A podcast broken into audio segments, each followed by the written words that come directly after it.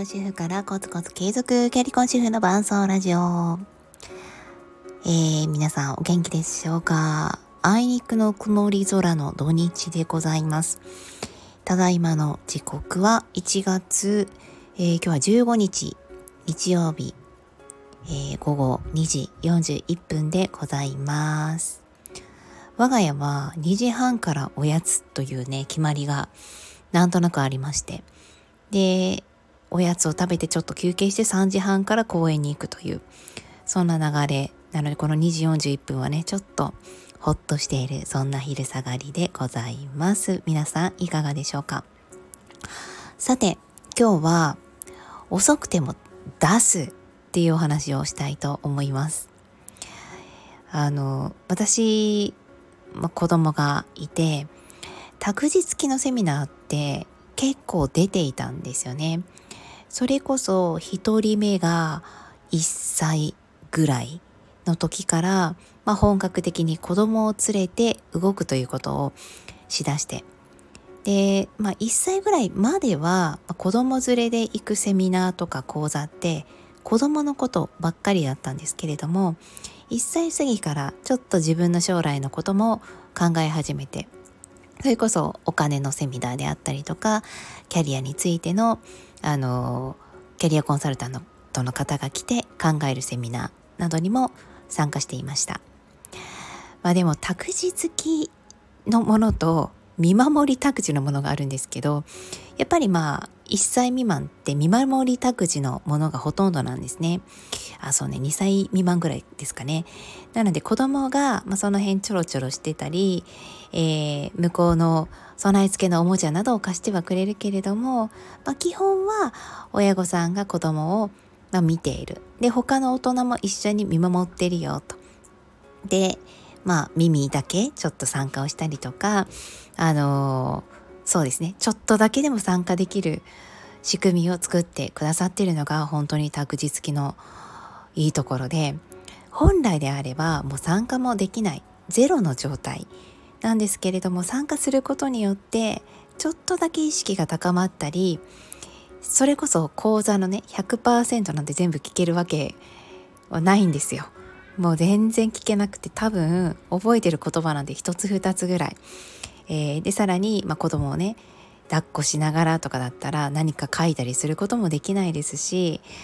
あのすごく大事、まあ、ここ私今発表したいとか感想をじゃあ皆さん順番に言っていきましょうっていう時に子供が泣き出したりしてあちょっと私今もう喋れないですみたいにねなったりしてあれ？これ参加してみ意味あるのかなって思ったこともたくさんありましたでも本当に参加しないよりはいいんですよね。で私がそういう講座の中で決めたことが一つだけありましてあの、まあ、無料のものも有料のものもありました。でもそこの値段にかかわらずせっかく参加したんだったら絶対復習しようっていうのは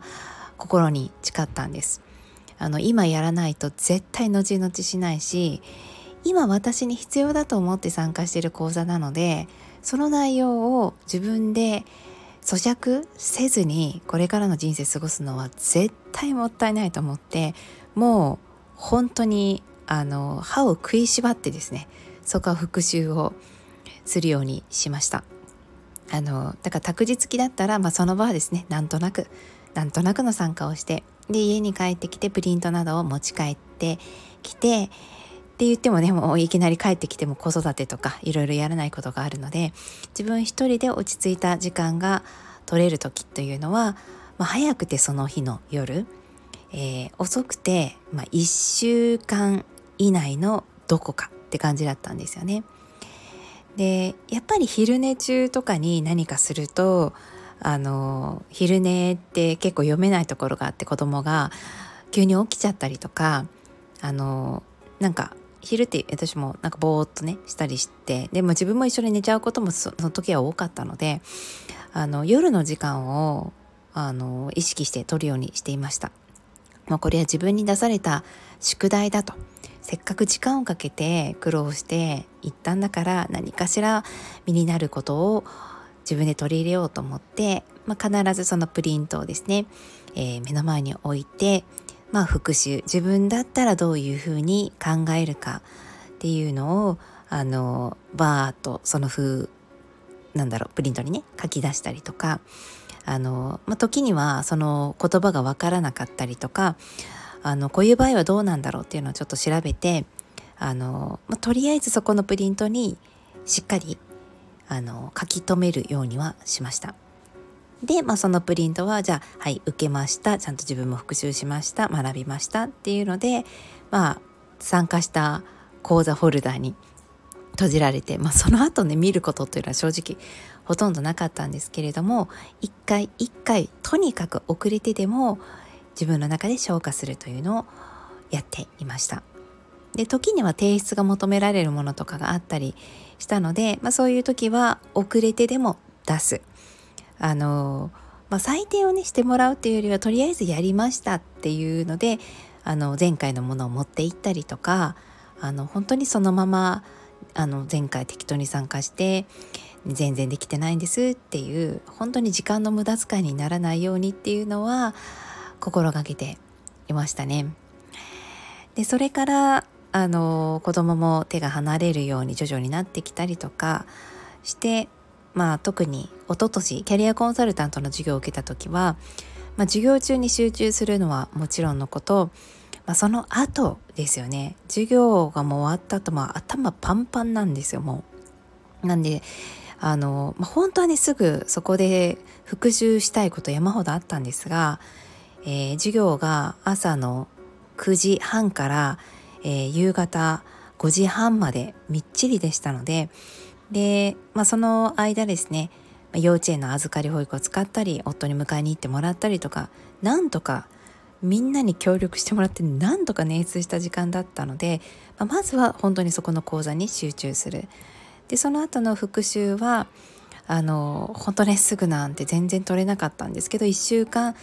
以内にはやっぱりやるようにしてました。まあ、それこそキャリコンの資格って、えー、まあ、私はあのこうなんだろう退職後すぐとか今仕事をしながらこう補助金がもらえるとかっていう立場ではなかったので30万満額払ってるんですよね。なので満額を絶対ものにしようと思ってすごく集中して聞いていましたしそれが今の活動とかあのそれこそ傾聴とか習いますので子育てにおいてもすごく役に立っているなというふうに思っています。はいあのこれもなんか専業主婦だけではないと思うんですよね。専業主婦本当に忙しいのであの人のことを考えたり人のお世話をする時間って自分では本当にコントロールできないことが多くてでそれこそ晩ご飯一つとってもあの、まあ、うちの主人はもう 帰ってくる時間とかがバラバラなので、まあ、とにかく作っておけばあの適当に温めて食べてくれたりとかもするんですけどその帰ってくる時間に合わせて温めたりとかあのその日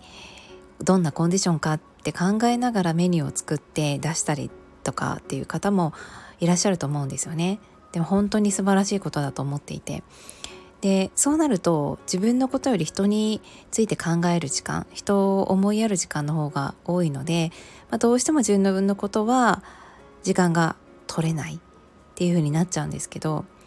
あの後々考えると人のために使っている時間と同じぐらい自分のことも考えないとなんかその人のために使っている時間がある日突然なくなったりとかあの本当ね子育てももういきなり自分のことを自分でできるようになっちゃったりとかするとその時間あれって、ね、やることなくなっちゃったってなるんですよね。だから本当にすごくしんどい時でも人のこともそして自分のこともえー、まあまあちょっとは考えるようにしておくとあのもし時間がねパッとできた時にああそうそうもう自分のことこれ考えたかったのあれやりたかったのっていうのが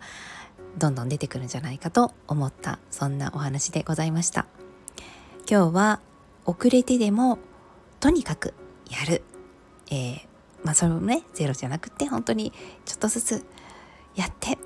時間本当に足りないけれどもある日時間ができた時に、えー、パッとできたりとか、えー、今ほんと必死こいてやってる。そのこうなんだろうながら聞きとかどうやってインプットをちょっとしてる気味になってるかなみたいなものは絶対身を結んでいくなぁと信じながら過ごしているそんな日々でございます。はい誰かの参考になったら嬉しいです。それではまたね